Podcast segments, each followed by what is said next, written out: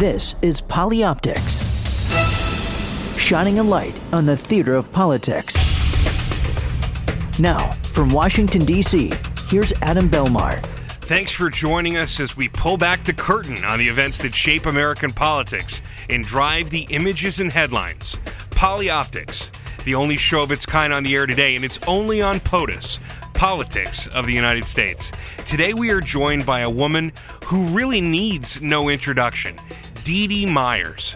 She was the first woman ever to serve as White House press secretary, and she's gone on to a great career as an author, lecturer, and political observer. Dee Dee's experience on the campaign trail and inside the White House makes her one of the giants in the world of polyoptics and I promise you we will leave no stone unturned as we engage her in this week's show. I am joined by Josh King, co founder of the website polyoptics.com. Josh, of course, was production chief in the Clinton administration, as I was production chief in the George W. Bush White House. Josh, it's great to have you here. It's great to be with you as always, Adam. Uh, interesting the way these weeks go, isn't it? I mean, two weeks ago, we had what seemed like silly season with the Donald Trump escapade to New Hampshire. And then we got deadly serious for a week with the raid on in Abbottabad and the killing of Osama bin Laden. And now we're sort of back to silly season. And these issues are not silly at all, but what's dominating the headlines? As of Saturday, Sunday, uh, and through the week, it's been Dominic Strauss Kahn of the IMF and Arnold Schwarzenegger, the former governor of California. Silly, but so sad. Uh, I must tell you, I have personal uh, dealings with the International Monetary Fund and uh, know how hard the men and women uh, of that organization the world over work, how singularly dedicated they are to trying to make a difference in stemming the tide of the financial crisis that fell on the, this country and the rest of the world in 2008. But the images that have dominated the headlines around this scandal in particular are just beyond belief. The eminent Dominique Strauss Kahn, DSK, as he's often referred to, getting the full perp walk in New York City.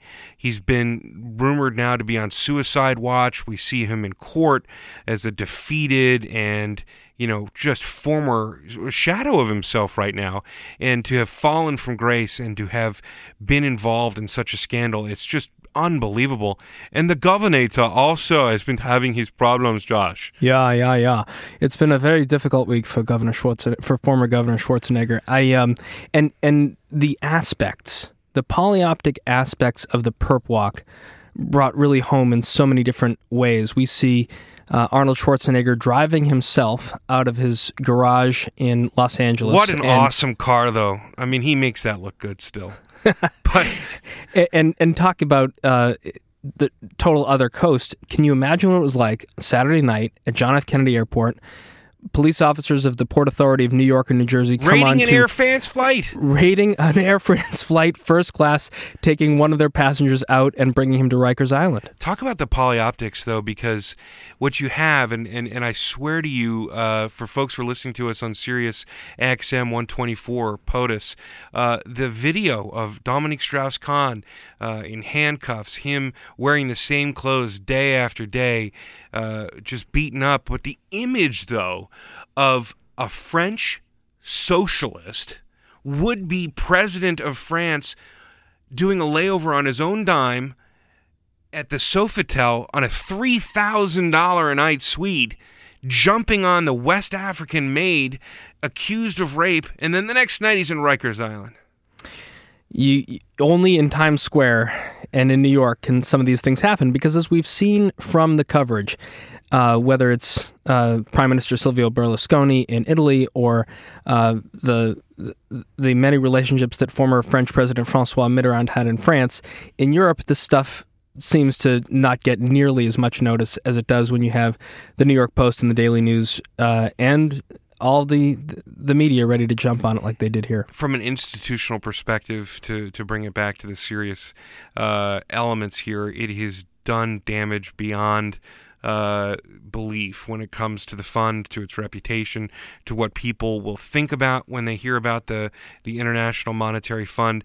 Uh, grossly misunderstood and underappreciated organization, uh, and it's it's very it's very sad. But you know we have the ability today to sort of take a look at all of this through the eyes of somebody who has been there and done that in a in a very sort of cutting edge way. We've got the first woman ever to serve as a White House press secretary and somebody that you know very well as our guest here today on Polyoptics. Dee Dee Myers went to work for then Governor Bill Clinton in late 1991 connected to the Arkansas governor by the chairman of his campaign, Mickey Kantor.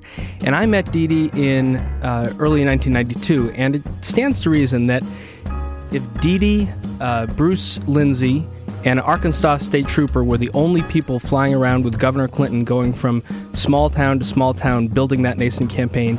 For me, as an advance man, the people who came off the plane, and Dee Dee was one of the first, were the coolest people on earth. And I got to know Dee Dee progressively better during the campaign. And then when we got to the White House, uh, I was one of President Clinton's schedulers. Dee Dee was, of course, President Clinton's first press secretary. And a job came open for director of production for presidential events. And it really was a job that reported to Dee Dee. And I lodged a, a feverish lobbying campaign to get the job. And uh, I really do owe my first real huge break at the White House to Dee Dee Myers. But when I was the president's scheduler, I was responsible for a trip to Los Angeles uh, in the early months of 1993. And I was looking at my schedule and I was looking at a ticker on the board that showed when Air Force One was supposed to be taking off from LAX, and it wasn't taking off on time. And what turns out, and I think Dee will shed some light on really what happened, was the president was getting a, a haircut uh, by the uh, by the stylist uh, Cristophe, and uh, a brouhaha ensued of gargantuan order, and it managed to to occupy the airwaves in a time before uh, Drudge Report, before things like uh, Mike Allen's playbook. Dee Dee, how did that metastasize back in those days? just delving into my mind for old nightmares. anyway, Josh, it's great to be here with you. We had uh, we go back a long way, as you said.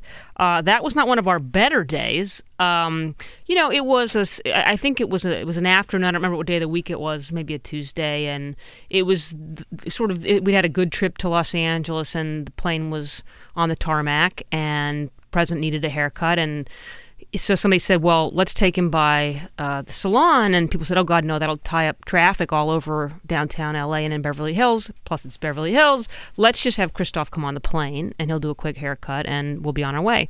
And so that's what happened. Cristophe came on the plane. He gave the president honestly the best haircut he ever had. The last haircut Cristophe ever gave him. um, but anyway, we sat on the tarmac for a while, and then you know we were sort of goofing around, and no one was in a hurry because we were just going back to Washington, and the day was over. Um, and w- what happened was the president w- did something he rarely did at that time, which was he went after he got his haircut, he went into the back. Uh, uh, into the press cabin on Air Force One, just random. He'd never done that. And I was happy to be back there, and all of a sudden, here he comes.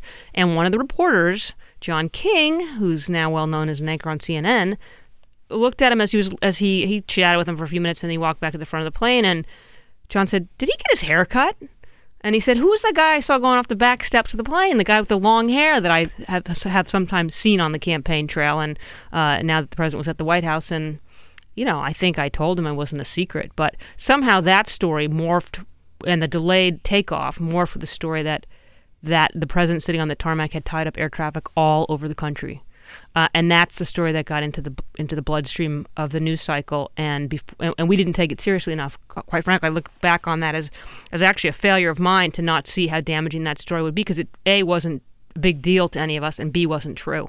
Um, but anyway, and it was the connecting the president getting his hair cut by this high-priced Beverly Hills coiffeur with inconveniencing ordinary Americans who were just trying to get home to their families that that made this such a delicious story for for the press. And um, anyway, it took us. We never. There was a part of the president that didn't recover for that for for years.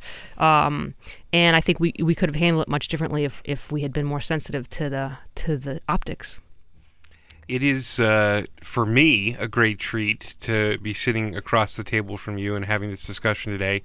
Uh, I, I suppose that your ability, with the benefit of hindsight, having lived through it, having grown through the experience of having been involved in campaigns well before you came uh, to the highest level of politics, guiding uh, a presidential campaign the way that you did, but then also taking the lead as the uh, face and voice of the administration right out of the gate. Um, you, as you look back today, do you ever compare sort of the experiences and the, and the elements of uh, what you thought you needed to do with what you're seeing people do, especially with mistakes. I'm sure it may be something you went through during the Bush administration and even now in the Obama administration. But how do you look back and think, God, they've just fallen uh, and and kind of gotten got into their own way?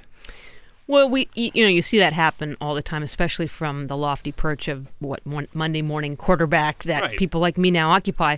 Um, but I, I think the things that what I more often think is wow, I thought things were moving fast back in 1993 or 1994 or 1995. What blows my mind is how fast things move now and how little time there is to try to stop a story. I mean, I think I, I misunderstood the power that that haircut story was going to have uh, even it, but but there was enough time that if I'd understood it better, I could have probably helped to at least minimize the damage. Now, a story like that would be around the world before almost anybody could do anything about it. If it's a good story, particularly if there's a good picture that goes with it, it is really hard um, to get out ahead of it. And I think it's so much harder now the speed with which information moves. You know, Don Rumsfeld uh, used to say, uh, "In the time it takes truth to get its its boots on, a lie is halfway around the world. Well, that's that's actually Mark Twain, who's uh, thought to be the original author of well, that. you know, as quote. a Republican, I'm just going to put it on. Mark Twain may have been a Republican. I don't want to besmirch his reputation, but um, no, but it's true. And I think you know, so I, I, I sometimes, you know, I, I think it's hard to sometimes avoid um, the temptation to second guess decision making, but more often I think, boy that's a tough one and i can't imagine how you know you're on the inside and you have so little time to thoughtfully respond. Whether it's something trivial like getting your hair cut, I mean, who really cares except it, it, that the untruth that it inconveniences people. But there's really serious issues at stake every single day, and the president and the people around him, and CEOs of large corporations, and you know, doctors and people have very little time to make um, really important decisions. I think that's one of the downsides of the information age in which we live. Dee Dee, you you wrote a book a couple years ago, "Why Women Should Rule the World," uh, and uh, sold a ton of copies, and it's still available at Amazon.com and other places. You gave an interesting interview to Time Magazine uh, as you were rolling it out, and you talked about your own experience as White House press secretary and how. President Clinton gave you the opportunity and the responsibility, but probably not the authority. And you talked later about one of your successors, Dana Perino, who worked for President Bush, who sort of basically was able to to build on on the position you had. But can you bring us back to the '90s and some of the the challenges you faced, and probably what led you to write that book and and the message you were trying to impart?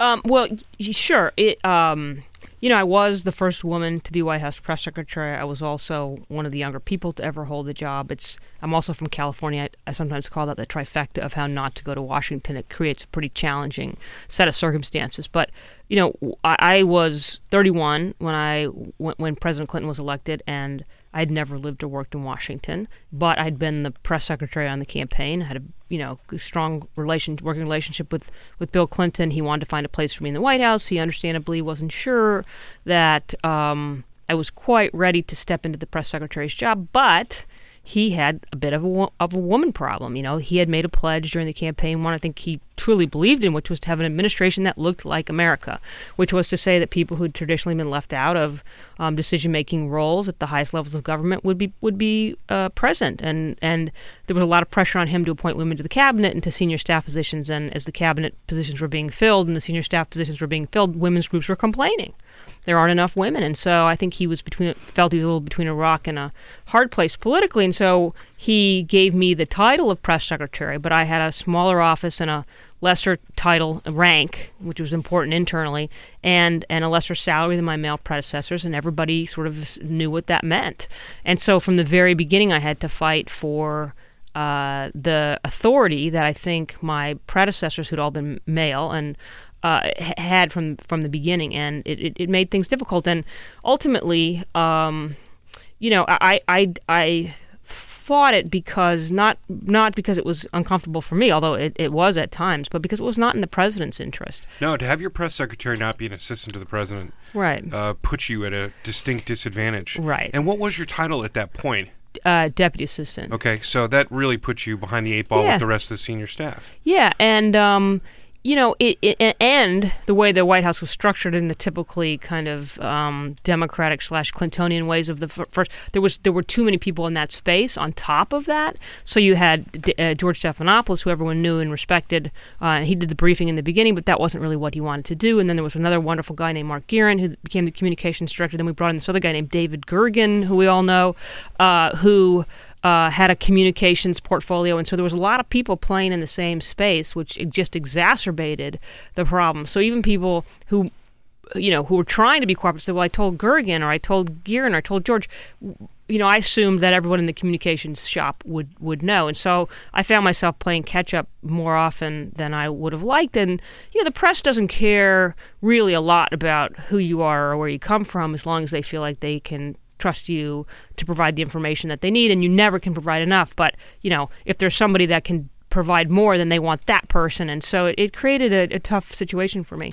Um, but ultimately you know i, I, I uh, when leon panetta became chief of staff uh, we got into kind of a row about how the press communication shop should be structured.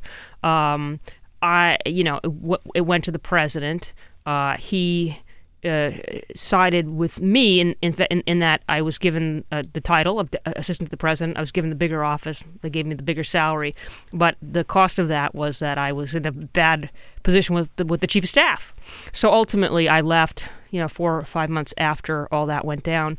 Um, I didn't regret the my decision to to to do to pursue that structure because I knew it was in, I really believed in my heart it was it was the only viable structure for the president. Um, but you know, it's not exactly how I've written the end of that story. So, so skip forward uh, 15 years, and uh, Hillary Clinton, uh, when we knew her, the First Lady of Arkansas, then the First Lady of the United States, and then the Senator from New York, she gets within a couple primaries and caucuses of the Democratic nomination.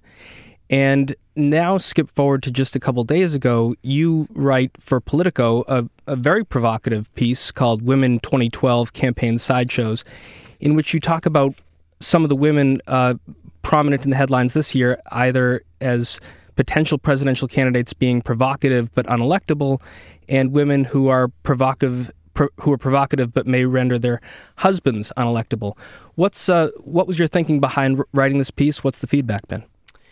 You know, I I follow the progress of women in politics pretty closely. I, some might argue obsessively, um, but you know, and, and I think that it's never as pro- progress is never a straight line up or forward. You know, and I'm generally pretty optimistic, but I have found it hard, in as this cycle has shaped up, to be very uh, optimistic about how women will fare in this you know two year cycle.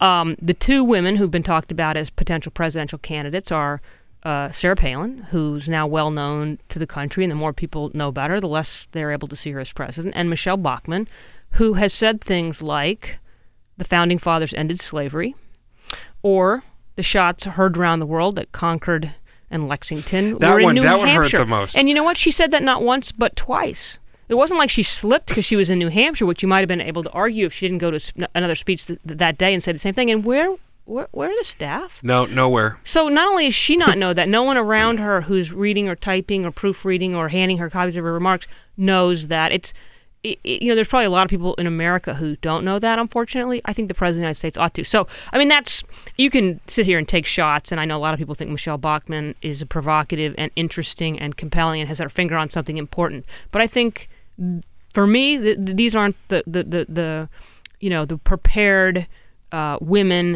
who've worked hard and have have uh, paid their dues that I want to see on the front lines of of of, of, uh, of elective office. You are listening to Polyoptics here on POTUS, Sirius 124. Uh, we're talking with Dee Dee Myers, uh, former press secretary to President Bill Clinton, uh, author and contributor to many properties in the media, including Vanity Fair.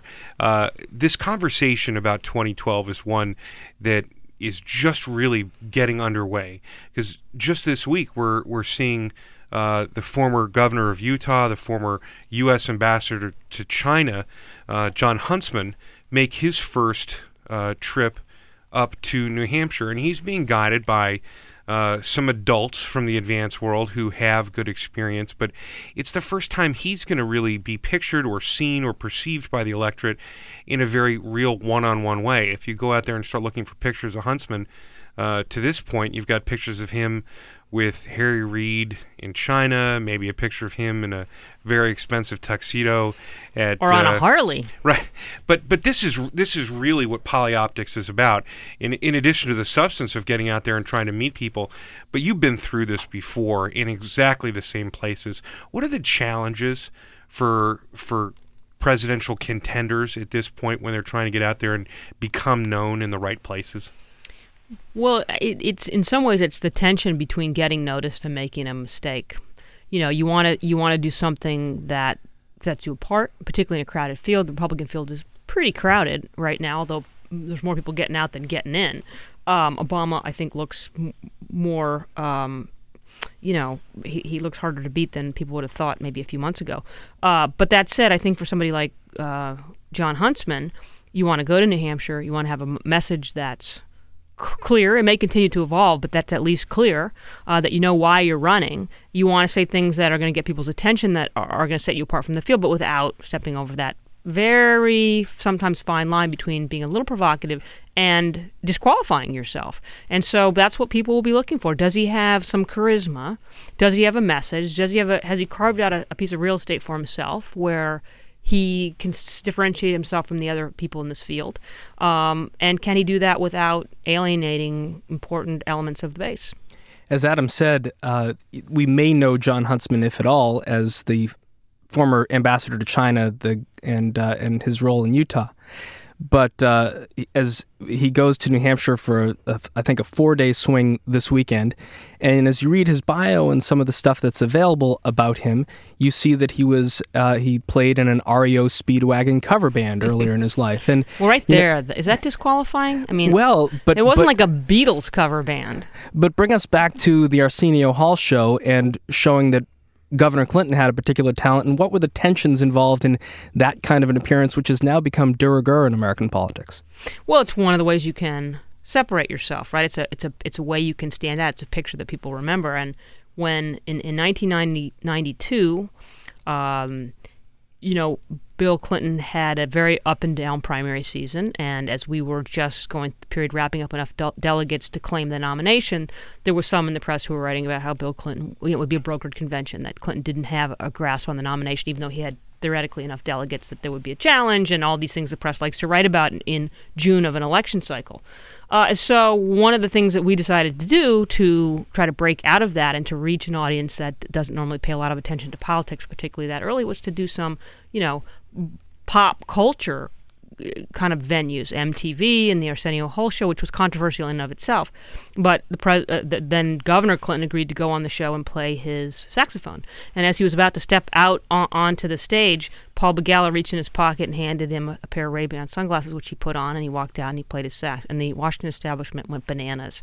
You know, they said this is undignified. It's not worthy of a president. This should be dis. I mean, George Will had a foamer of a column, not surprisingly, saying that you know this was just way beneath the dignity of the office and how could he? And uh, but the rest of the country thought, wow, this guy can actually. First of all, he can actually play. You know, he's a, he's actually quite a good musician. And second of all, like that he was free enough to sort of engage with somebody in this context where he wasn't all plas- plastic and Yeah, there and was rehearsed. something. He was very. He was comfortable in his own Mm-hmm. skin. He just was at ease and very. You know, he was just exhibiting his talent, but in a, in a in a very easy way, and he was very relatable that Right. night. and um, and yeah, I think that's right. And and um, you know, so at once we stopped listening to the chattering class inside the Beltway, of which now I'm a proud card-carrying member. Um, you know, the the reaction around the country as we went places was really good, and it also it was it was a I think a way that he bridged. Uh, Arkansas and the African American community He had a real relationship with African Americans, and I think in some way, uh, the Arsenio Hall show was a writ large kind of view of uh, of that. Um, and you know, we never looked back. I don't know from my two cents that uh, that that instance is is correlative to uh, uh, President Obama's ability to to do the same thing on the Oprah Winfrey Show. I mean, it, it just it feels a little guarded. Uh, even when I see him on The View and some of these things that uh, they don't feel forced. I mean, I, I think the president is always sort of right up to the to the challenge, uh, and he's got a great sense of humor, and he's his antenna are up. He understands how people are feeling right around him, and so I always get that when I see him. But one of the things that that I wanted to ask you about, Dee Myers, is is whether or not this White House, whether or not they capitalize upon uh, opportunity quite like that, if they have figured out a way from a polyoptics perspective to really grasp or leverage uh, the trappings of the presidency. This week we saw the president uh, make a, a, short trek over to the State Department to make what they billed as a very important speech about the Middle East and North Africa. Uh, and without delving into all of the drama that still unfolds around this Arab Spring and jumping off of uh, the the killing of Osama bin Laden, what's your take on that? It, it, it, it does seem to me that we see a lot of the same uh, images and the same constructs. It's hard to differentiate this president's important moments sometimes. Yeah, I, I, and I think that as all White Houses, whether it's the Clinton White House or the Bush White House, there's some way all of that reflects the personality of the president. You know, when you're working in the Bush White House or Josh is working in the Clinton White House, there's a certain level of of experimentation that you may or may not be able to do. Certain different ways the president is comfortable positioning himself or letting himself be seen or framing his his message and understanding the symbolism. And this this president is is is not that interested in the symbolism. He's really he's the world's most rational man, and I and I mean this mostly as a compliment. But it's as we know with presidents, sometimes their greatest strengths are about you know the, just the flip side of, of of something that's a bit of a weakness. And in his case, he believes that he can just make a rational argument if he can just line up the facts and and win the debate as you would in a debating competition, that oh, everything will fall into place. And you know, I, I, I think in many ways that's been successful for him. That is who he is. On the other hand, uh, politics is very emotional, and the symbolism of it is is very important. And I think he's just not comfortable. He thinks you know sort of that that, that part of politics is is um, perhaps a little contrived and and and perhaps a little manipulative and he's not very interested in it and so i think we see pictures of him that are you know just just the fact just just put me at the podium with a nice plain backdrop and i'll do but the josh rest. isn't this just like lazy advance work i mean you know i can give you six flags um, and you can put them in front of the president, and that'll pretty much show you every picture you've ever seen of this guy uh, making a speech somewhere. Yeah, uh, but and I've written about this at polyoptics.com, but having had the and having had the chance to do one major trip for President Obama early in his administration and I don't think the advance people who work for President Obama are lacking these ideas or these instincts or the examples that you set Adam in the Bush White House or that I worked on in the Clinton White House. I do think there is a significant structure in the White House that says uh, let's keep it bland. Yeah. And um, I think that it for, for me, it's a loss because on May 19th, 2011, the president goes to the State Department, as you said, gives a what he bills as a very important speech about the Middle East and North Africa, and there is nothing for the historical archives and what we will be looking back at 10, 15, 20 years hence to put us in a moment of time and place that distinguishes this Bank of American flags from the Bank of American flags that backed up his race speech in Philadelphia in 2008.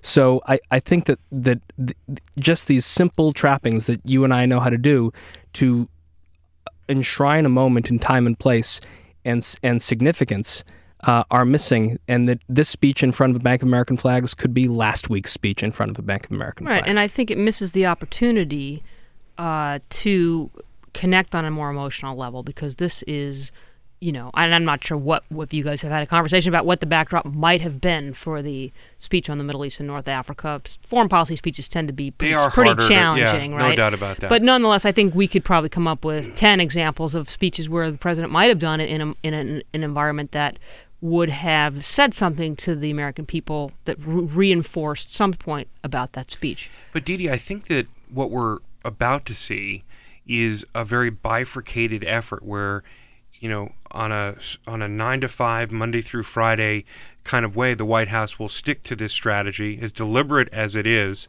um, dictated by the president, and so it's a thoughtful decision. Uh, with the campaign, which is going to be much more aggressive, much more evocative of, of a Barack Obama, a Senator Obama that we were just coming to know, who was just electrifyingly exciting uh, when he announced for president, uh, when he was on the road and making just incredible. Uh, headway with large groups of people because even in those rooms, it wasn't a one way conversation. He would listen and, and, and you'd have a bit of give and take. I felt sometimes, though, where, where, where people were felt free to cheer and call out to the president. And uh, I think those things are going to be staged a lot differently and perhaps a lot better. And God bless them, they need it to be for the for the campaign. But I just I wonder sometimes why they can't take the best practices that they've had sexual sex with and and bring it into the fold at the White House. Well, it'll be interesting to see how how the campaign evolves because the the president will be president, you know, and he will be in the middle of all kinds of controversial um, decision making processes throughout the course of the campaign. Um, he has a lot more people shooting at him than he did. There's a lot more to shoot at just because presidents make decisions.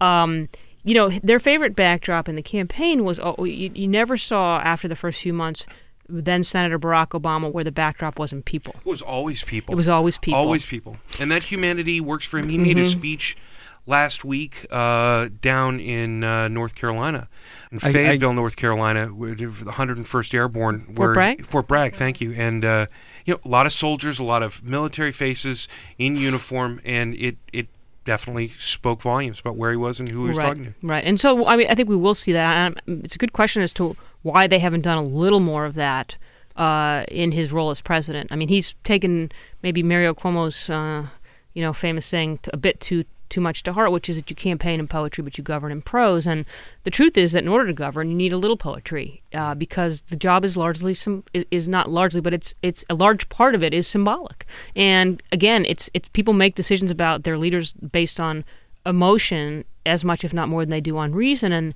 and I think the president needs to find a way to reconnect um, to people emotionally. I mean, sometimes he doesn't, sometimes he doesn't. But in the campaign, he did, uh, you know, and in and, and in a huge way, and and it was uh, largely uh, responsible for him for his success. There's right. There's there's also a significant element of packaging and design that I think went into Obama's successful 2008 campaign, first against Hillary Clinton and then against John McCain, because in addition to those people, you had at every, almost every stop uh, in the in this new font that was developed for the campaign the words "Change we can believe in," and that's obviously. Uh, uh, not won't be relevant for a 2012 campaign, but there was still this element of let's build our sites beautifully. Let's present Obama in the same way with the same uh, recipe of people and words that people could connect to, even if they saw just a five second clip of video at the top of the hour with a with an anchor person's voiceover. And that is missing with Obama as president. It's what distinguished him as a more put together campaign than the Hillary Clinton campaign, and certainly over over McCain and Palin. I have a question for both of you, uh, Josh King and Dee Dee Myers. Uh, reading this week that uh, there is a push within the campaign to pierce through uh, the noise and, and reconnect on the platform of digital and social media uh, for the president's campaign. Certainly, uh, even this week around this speech we've been talking about, there were live Q and A elements and added value for, for people to be engaged with the White House and. And, and I always applaud those things. I don't know how ultimately how valuable they are, but when you take a look at the optics, even in the last couple weeks, Dee Dee Myers, what what do you make of the picture uh, in the small conference room of the uh, Situation Room, uh, while everyone you know that, that that that very important picture that people have talked about with Hillary Clinton putting her hand over her mouth. But but what do you see also? A very resolute, very quiet, and almost in the background, President of the United States in the corner. Uh, David Hume Kennerly was on this show a few weeks ago, and while he appreciates uh, the f- photographic efforts of the White House, bemoans the fact that uh, there are, there isn't more access of real journalists to capture this president and add an element of veracity uh, to his communications. Uh, is there truth to that? And what do you think about some of these images of Barack Obama? Is he uh, living up to this idea that he is uh, the most rational man in the world and somebody who is just no drama? Yeah, I, I think he I think he is, and I think he doesn't have much interest in the, those candid moments. First of all, it's a White House that likes to control the message, and they were very successful with that during the campaign, and so they've tried to recreate that. And it's easy to understand why, for all of us having been in the White House, and to understand that you know the media is not always interested in showing you in in, in, in your best light, and they're not always interested in showing photographs that are actually representative of the situation, right? So, you know, you get a great photo, but it might not really represent what's going on. So they like to control it. The picture from the sit room uh, is is a really interesting photo, and it, it, it's it's a pretty candid photo. It's a moment, and we don't know whether Hillary was getting ready to sneeze or whether she was caught in what they all said was one of the most you know tense moments any of them had ever experienced in their lives. But one of the things I think has become a Rorschach test is the p- president sitting a little bit off to the side, sort of a bit hunkered down, clearly intensely focused on what was happening, did not feel the need to be in the center of the room. He did not feel the need to be the center of attention at that moment. He was letting events unfold. That's how I see it. I've heard other people, particularly conservatives or people who don't like him, say, see, he doesn't know, you know, he's sitting over in the corner and these other people are running the foreign policy. I mean, that's not at all what, what what I think went on in that room, or what went on, and what history will tell us what went on in the entire episode of, of tracking down and, and ultimately killing Bin Laden. But it becomes a bit of a Rorschach test, which is a, it's a fascinating contribution to the conversation. I love that idea that that's what that is, Josh. Uh, no, at, at, the end of the day, uh, the decision to put out that sp- that particular frame belongs to Pete Souza and Barack Obama, and so they didn't put it out there uh, not thinking about trying to convey the idea of the room, and and uh, the head of JSOC is ba- really at the controls of the computer, and uh, and Secretary Gates is there, and uh, Leon Panetta is there, and so the the national security structure is very much uh, uh, involved in in in this show and and this and what was going on in there, and and Barack Obama, Joe Biden, uh, are are observing, but I think it, it was uh, as Dee Dee laid out, genuinely a moment. You know, for me, I I tend to to share uh, Dee Dee's view of it. Uh, having said that, I never would have let that picture out, and I never would have allowed that room. Not that you Why? can, and that because I think in the end, uh, there is some symmetry to having these things laid out properly. I don't necessarily understand why they were in the small conference room. It was tight as hell. You could see people standing in the doorway. It seemed disorganized. It seemed like people were like you know standing room only at this point, and it, and it didn't feel as uh, as put together as it might. Knowing, but the, sm- but the small conference room was probably where they had the comms, where they had the video, and it was true. It was the moment. You know, you can be sure they wouldn't have put that picture out if they hadn't gotten him. Oh, for sure. You know, No and I think that they had the the warm afterglow of success to, to, to where you can afford to put that out. Well, can we talk about that for Yeah. a second? Because from a communications perspective, there's a lot of hand wringing and there's a lot of upset uh, on the other side of the Potomac. Uh, there have been statements that you know we weren't going to talk about this, and the White House called an audible on Monday morning. They woke up, they were just pumped. Everybody wanted to have them on the air, and they had a great story to tell. But you know, first reports are somewhat inaccurate. They were watching a feed that had no audio. No one had fully debriefed the team. And so everyone got out, not everyone, a few people, including the White House press secretary, got out in front of this thing a little bit, and the story began to change. And now here we are where maybe we've compromised some methods, maybe we've compromised security on the part of some people, which I know no one wanted to do or, or would ever want for the folks who were in harm's way. But this is something that you learn only through an uh, experience. Exactly. That's exactly right. I- think if they could go back to, you know, Saturday before the raid and spend a couple hours thinking through exactly how they were going to handle the aftermath of a successful raid, because they probably spent more time thinking about Game how to handle yeah. the aftermath of a, of a failed raid, uh, a one that went something like Desert One, and that that was obviously very much on their minds. And um, you know, as as you said, the, the first reports are always wrong. I mean, all the commanders say, right? Uh, you know, battle plan falls apart. Nothing ever goes the way you expect. Nothing's ever quite the way it looks in, in the first blush. Um, and there, there probably wasn't enough time spent. And I don't. This isn't a criticism. It's just how fast things unfold. Thinking through what um, what are the longer term implications of us putting out some of this information? Um, did we compromise some methods? Are there some people who might be vulnerable because of because of this? I don't know what the answers to, to those questions are, but they're they're much. It's much easier to see the questions in hindsight, let alone the answers. Talking about hindsight, Dee in that in one of those interviews you did. Uh, uh, to promote your book, Why Women Should Rule the World, uh, you talk at some length about your reaction to the 1993 raid uh, on the Branch Davidian compound in Waco, mm-hmm. Texas. Can you bring us through that and, and what your counsel was and, and, and what actually happened? Um, sure. I, you know, um, it's it's it's one of the rare times that I taught that, that, that I disagreed with the president that uh, th- there was actually some evidence that I could it's very hard to go back and say I, I, he should have taken my advice, right? We all do that. This is one where he actually said it, so I, so I, I will talk about it briefly. Um, I think a lot of us who are uh, a certain age uh, remember the the uh, Branch Davidian compound in Waco, Texas. A crazy guy named David Koresh had a lot of kids and a lot of people uh, holed up there.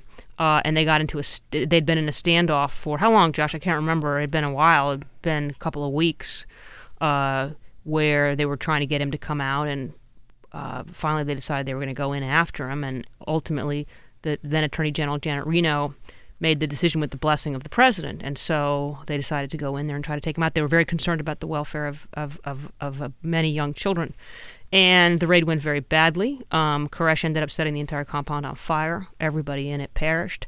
Uh, it was a disaster, and I'll never forget walking through the White House that day, and every TV in every office throughout the building was on to the same scene: flames shooting out the roof of this compound, and uh, we knew we had a uh, both a disaster, a human disaster on our hands, as well as a, a complex uh, political situation. And so, in conversations about it, you know, you know, who takes responsibility for this? And I did argue very strongly that it should be the president because not only had Janet Reno, Attorney General, come to him and essentially gotten his blessing, but he was the commander in chief. I mean, the buck stops with him for these kinds of decisions. And um, you know, there were other people who argued that we ought to try to let the, the Attorney General go out and.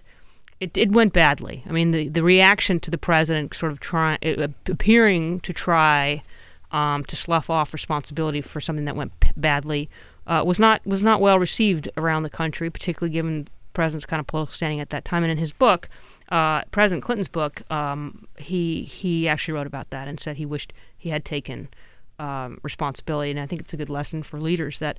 He, you know, he didn't escape responsibility by trying to avoid it. In fact, he made it he he made it worse. So, um, yeah, it was a, a, terrible, a terrible day to remember. Our conversation with Dee Dee Myers here on Polyoptics, on POTUS, Politics of the United States, here on Sirius XM uh, 124. This week uh, also offered an interesting metaphor, I think, uh, for something that you talked about during this conversation, this sort of risk reward pro- uh, prospect that's out there for presidents in terms of uh, campaigning and otherwise of how far they can go uh, to really break through and communicate well with the risk of having something go sideways or go wrong. For me, I, I think back, you know, if you if you will remember this week, the uh, Space Shuttle Endeavour went up uh, for the last time for this orbiter, and uh, President Obama had been down there in Florida with the intent of being there when it was going to go up on its first attempt. It didn't happen, as these things are wont to do. They they were postponed. Uh, a lot of emotion there, and just so much leadership for the United States of America around this program. Uh, I mean, I'm someone who is just captivated by what NASA and what uh, presidential leadership has meant uh, we do things that no one else on the planet can do. Uh, Bill Clinton, I think, was the last president to be at a, uh, a shuttle launch uh, as president, and, and Barack Obama went down there, and I think there was great risk in doing that. Things can go wrong, and there are right. a lot of things that are way beyond the control of the president. But uh, I had great respect that the president went there. I, I, was sorry that he couldn't see it for himself, um, but he did uh, speak to a lot of people who are losing jobs as the space shuttle program unwinds. But talk for a second about that. Those are moments where even if you don't think it's the wisest uh, expenditure of our federal budget, that uh, is incredibly inspiring to the world. Uh, right. And to see a president there, uh, I think that demonstrates amazing leadership, and it makes me think back to uh, to President Clinton having been there and done that. Well, I, I think the space program is a great example of how presidents not only, you know, sort of lead governments, Um, but they lead people and they can inspire us to dream. And I think the space program, more than almost anything else you can think of that the government's ever done, has has been about dreaming big. Um, and so I, I, think it's a great example of yeah, it, it's a risky thing to say if you're President Kennedy, we're going to put a man on the moon. Um, it's a risky thing for President Obama to even go down there to watch the last. We've seen.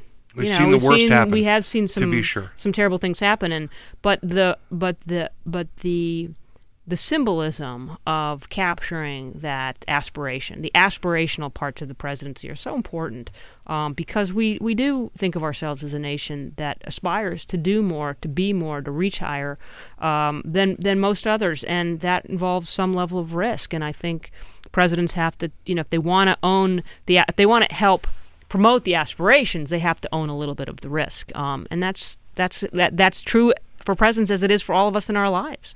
And I think there's there's there is downside. There's also great upside. And I think a lot of times, what we've learned is that Americans will forgive you for trying, you for trying to help us reach a little higher. They'll forgive the mistakes that come with that. It's amazing, you know. Uh, we, Dee Dee and I and Adam have been talking about some events that happened uh, as long as uh, almost 20 years ago, and uh, we have formed our historical view of people like John F. Kennedy through his his speech about going to the man, going to the moon, and bringing man safely back to Earth. We uh, remember the uh, Peggy Noonan scripted speech uh, for Ronald Reagan about the Challenger astronauts, how they slipped the surly bonds of Earth and touched the face of God. And there's a piece out this week, Dee Dee, uh, that uh, Barak Goodman, uh, the um, Peabody Award-winning director, is going to make the American Experience four-part uh, four-part special on Bill Clinton, and it seems like these. I, and it says that you did, and and, and it seems like these American Experience uh, documentaries for people who. Uh, for people who don't remember much about Ronald Reagan and certainly don't remember John F. Kennedy at all, they sort of seal seal history for these presidents. What do you think this PBS uh, upcoming documentary on Bill Clinton will do for his legacy? Uh, well, yeah. As I just uh, as I, as I said to you, the, the, I I actually talked to him a little bit, so I have a very small window. But I, I think what he's trying to because it, it, he it takes a while, right? You could never do one of these things in the first year or two after a president leaves the White House. It takes the country a while to settle more or less because we'll never settle completely on our opinions about about these leaders and about what was their legacy. When people think about them when we look at what's happened since what did they do and what's happened as a result? Um, how do how do people feel and how does the Clinton story fit into our narrative to our idea of ourselves and and of our own trajectory through history? Um, and I I think that one of the things that's clearly a, a theme and I think will be a theme in in Barak's ultimate uh, production is is Clinton's incredible ability to connect with people. And again, to, to to become an embodiment in some ways of that aspirational aspect of the presidency. When people talk about him now, and he's still very active, and not only is he visible, he's out doing really great stuff. Um, and I think people, but people miss his energy and his love of people and his ability to draw them into the story and uh, you know that was the greatest strength of his presidency. Really, was his ability to draw people in and um, to get them to want to be part of of the story.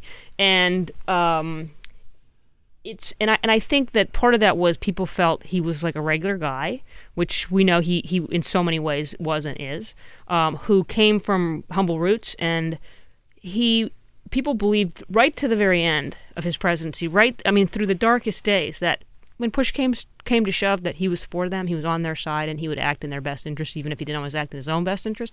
Um, and as a result, his job approval rating through the darkest days of, of impeachment never got much below 60. I don't know if they ever went below 60. I don't think they did. Um, that's remarkable in hindsight that somebody could connect so completely that people would, I don't want to say they forgave him, but they thought he was doing an okay job, even if they didn't approve of him personally. Um, I worked for a president at a time in his presidency where I don't think approval ratings got above 30%. Right. So I think it is phenomenal. It's, yeah, it was job versus personal, which is an interesting, you know, the way the American people kind of parsed it for themselves, Yeah. if you will. But um, yeah, and you know, it's it's we will debate Clinton's legacy for a long time, but I think that will be one of the themes uh, of the American experience because that's how the public experienced this this 42nd president, Bill Clinton.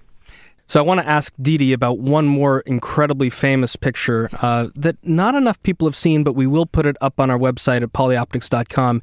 It was taken by the eminent photographer Norman Jean Roy, and it captures one Dee Myers in the back of a limousine in Washington, D.C. For Jones, New York, she is one of their empowerment ambassadors. Dee, how did you get involved in this campaign?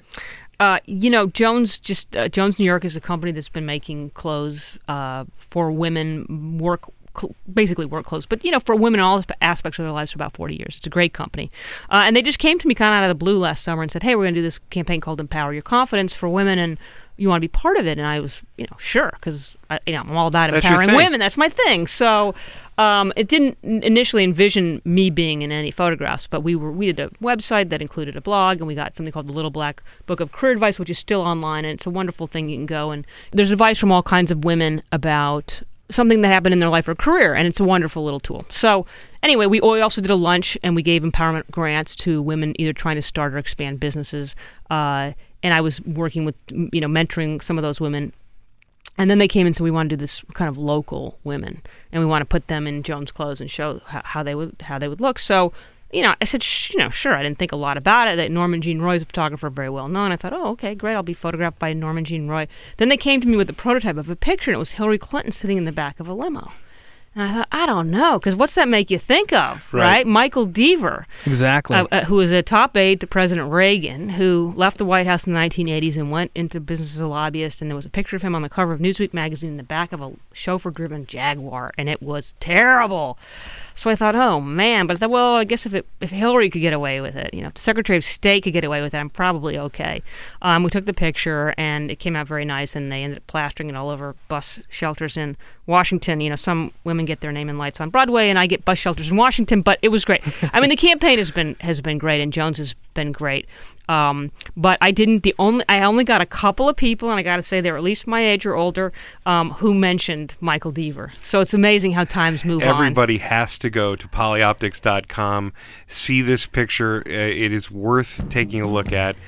Dee Myers, thank you very much for coming in to join us uh, in this conversation on polyoptics, this experiment that uh, Josh and I carry on trying to talk about uh, the communications and the communicators and the elements that uh, help bring American presidents and the presidency forward, not only for citizens of this country, but to the world. So thank you. Thank you for having me. Thanks, guys. Well, that was an amazing conversation with Dee Dee Myers. We were talking about the some of the women who will be center stage in the 2012 campaign, and perhaps as we as we finish another episode of Polyoptics, Adam, uh, and we see some news about. Uh, we began our conversation talking about Dominique Strauss-Kahn and the future of the IMF, and there's some headlines that are suggesting that the current French Foreign Minister Christine Lagarde could be a potential new head of the IMF. And if anyone hasn't seen the documentary from Charles Ferguson uh, that I think won the Academy Award called Inside Job. It does pre- present uh, Foreign Minister Lagarde as a very plain spoken, very direct, and I think a, a very effective uh, international uh, diplomat. Yes, the uh, the current uh, French finance minister, and she is for real. I had a chance to meet her at the International Monetary Fund uh, a year ago, and uh, I think it would be a wonderful thing, not only for the fund, but uh, for the world to see a truly qualified woman head that organization. Um, and I'll tell you, it was a phenomenal discussion. Uh, with Dee Dee Myers, and I think that uh, her experience and her insight into not only the struggles that she had uh, with being uh, underpowered in terms of her uh, her posting within the White House, despite having the job, really resonates with me, and I hope it, it resonates with, with all of you out there who are listening to us uh, both at uh, Sirius XM 124 or maybe picking up the show uh, at polyoptics.com uh, because every bit of equality comes straight down uh, to title and uh, placement. And Dee Dee Myers is a, a woman who has really led the way, and uh, we're really lucky to have had her. Yeah, and and while 2012 may not be the year of the woman in the Republican Party because, frankly, it may not be the year of the man in the Republican Party the way the current field is going and the strength of President Obama. Uh, you do see on the horizon people like Nikki Haley on the Republican side and and Demo- and a lot of uh, rising women on, uh, start on the Republican side and a lot of rising women on the Democratic side as well. Uh, when the field is wide open in 2016, uh, it may be again the time for women to rise and finally take the White House. Thank everybody for listening to us here on Sirius XM 124. You've been listening to Polyoptics. I'm Adam Belmar, and for Josh King, we bid you adieu.